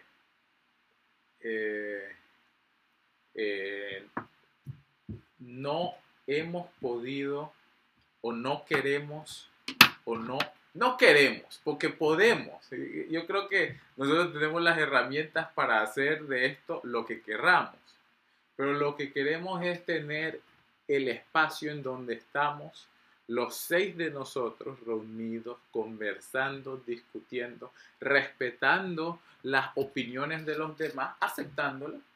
Es tu opinión, tú puedes estar del otro lado del charco y yo de este lado y seguimos siendo amigos. Entonces, eh, yo quisiera que aprovechemos estos minutos, que no vamos a tomar mucho, para eh, primero entender qué es lo que queremos de tertulia. Porque si hablamos de un tema exposición, donde vamos a ir a algo masivo, creo que ese no es el objetivo. Y que lo que hemos hecho es que cada vez que traemos invitados han sido personas que vemos que tienen la misma dinámica de comunicación que nosotros tenemos, que comparten los mismos ideales que nosotros tenemos. Y aunque somos iguales, somos muy diferentes. Estamos en una agrupación que nos une, pero tenemos muchas diferencias. Así que voy a ver quién pide la palabra para hablar sobre este tema. Eh, eh, yo inclusive llevo esta semana porque yo espero, yo espero este domingo con muchas ansias toda la semana. Y este, este, este de esta semana no lo esperé con tantas ansias porque me inclusive pensaba eh, cancelarlo. Entonces, Octavio me pidió la palabra primero, luego le doy la palabra a Santiago para que puedan hablar sobre el tema. Adelante, Octavio. Bueno, este, sí, yo estoy de acuerdo con que esto ha sido eh, un punto de encuentro de, amigos, ¿verdad? Y donde se habla de todo y se habla, este, se calienta la cosa y la vaina y todo el asunto. eh, es parte de, ¿verdad? Eh, inclusive ahora, ahora está muy moderado el- el- la vaina. Porque cuando nos sentamos ahí en la pasilla tan bárbaro, era un escándalo, ¿verdad? Que, que pare- pa- parecíamos un poco de, de, de, de- negros jugando, ¿cómo se llama esa carajada? Dominó. Sea, tan bruto. Lauren Maizal. que le ponen un entusiasmo tremendo, ¿verdad? Eso. Por lo otro, este, ya yo, yo, yo me sentiría muy bien si Santiago no se sale, porque Santiago es una persona, digamos, de nosotros, Santiago es el más ecuánime, salvo cuando se cabrea todo con Edgar, pero nada más, ¿verdad? Pero este, se aprende mucho de Santiago, a mí me agrada mucho su forma de ser, me agrada la, la de y de Davis, y, ahora que nos acompaña Bernardo. Yo soy en eso muy, muy tranquilo, muy, muy permeable, y, y, y pero también soy muy respetuoso. Es yo, yo no, puedo tampoco contrariar, ¿verdad? Este, la, la, el pensamiento de, de, de alguno de, ustedes de alguna manera. Así es que es todo lo que yo puedo decir. Muchas gracias, Octavio. Tiene la palabra don Santiago. Bueno, eh, anunciaste que hay otro tema. Yo me voy a salir para que abren ese tema. Y hasta tal vez hasta yo soy, soy parte del tema. Este, este, es el último, este es el último tema. Sí, yo tengo, tengo esto medicado y algo conversé con Exa y la verdad es que para mí la, la, experiencia ha sido muy, muy bonita, muy interesante y muy retadora, de que no piensen como uno y, y con buenos argumentos. La discusión siempre, siempre lo enriquece a uno. Y tal vez no lo cambia, pero sí por lo menos lo vuelve más, más inseguro, que es lo que busco yo. En realidad yo me manejo bajo mi seguridad. Este, yo no quería como que se hiciera una despedida formal, porque de todas maneras no tengo como una explicación racional. No, no, yo quiero, estoy buscando paz, paz, mucha paz. Yo, yo, tengo problemas de salud y, lo que menos me, me, sirve a mí es este, ni que me incomode ni incomodar. Y a veces yo, ustedes ven las reacciones que tengo, que tal vez no, no, tal vez no, no deberían de ser así, pero bueno, es mi temperamento. Y, y, yo a veces lo que hago es evitar. Más bien ha sido un éxito de persuasión tuya que yo esté en un foro como este. Porque, porque se, tocan temas de los que yo no sé nada, temas en los que hablo la jeta porque ahí tengo que hablar. A veces se han tocado temas de, de interés, pero yo creo que eh, en mi caso en la búsqueda de, más tranquilidad que la necesito, es uno de los factores clave para, para, para combatir la, de los cuatro factores clave para combatir la diabetes. Yo creo que yo debo retirarme. Eh, no digo que, que, para siempre, pero en este momento sí. Ya no, no, no quiero que me rueguen, nada, cosas. Eso no está bien. Y gracias por lo que dicen de mí. Ya yo puedo decir lo mismo de cada uno de ustedes. Eh, positivo. Y yo creo que más bien si yo me salgo, va a haber más tiempo para que otros hablen más. Hasta luego, compañeros. Edgar. No, no, no, Santiago, no te puedes ir hasta que terminemos. Eh, Edgar, Edgar, porque después no quiero que digas que nos quedamos hablando mal de ti. Edgar. Sí, este, no, yo lamento bastante que, mucho, que, Santiago se retire. Por todo lo que, lo que has dicho Davis y lo que ha dicho este don Octavio. Eh, pero bueno, eh, hay, que, hay que comprenderle que, lo que él siente, ¿ah? de, ¿no? Y yo deduzco que no hay ningún, ningún, no hay ningún otro motivo que, que, no sea la salud, no hay un resentimiento, no hay nada por el estilo. Este, a Santiago, a Santiago lo, lo apreciamos y, y a pesar de, de los las rabietas de él, ¿verdad? Este, lo, apreciamos, lo queremos y, lo valoramos. Así es que este, yo lamento, yo, yo lo lamento de que Santiago se vaya eh, del grupo. Yo espero que, que tal vez un descanso lo haga regresar. Y yo de ninguna manera estoy de acuerdo tampoco que se deshaga en la, la tertulia. Más bien, yo le he dado vuelta a ver cómo hacemos de la tertulia algo más, más serio, digámoslo así, pues si es que cabe la palabra serio, no, no. Eh, y ese, yo he pensado que esta tertulia, bueno, hemos sido muy informales y hemos eh, contado chistes tan, tan crueles y nos hemos burlado entre nosotros y toda esa cosa, pero si uno lo toma en serio, podría ser un, un foro que grabado se puede llevar a, a un canal de, de, televisión o se puede difundir a, a, mayor nivel.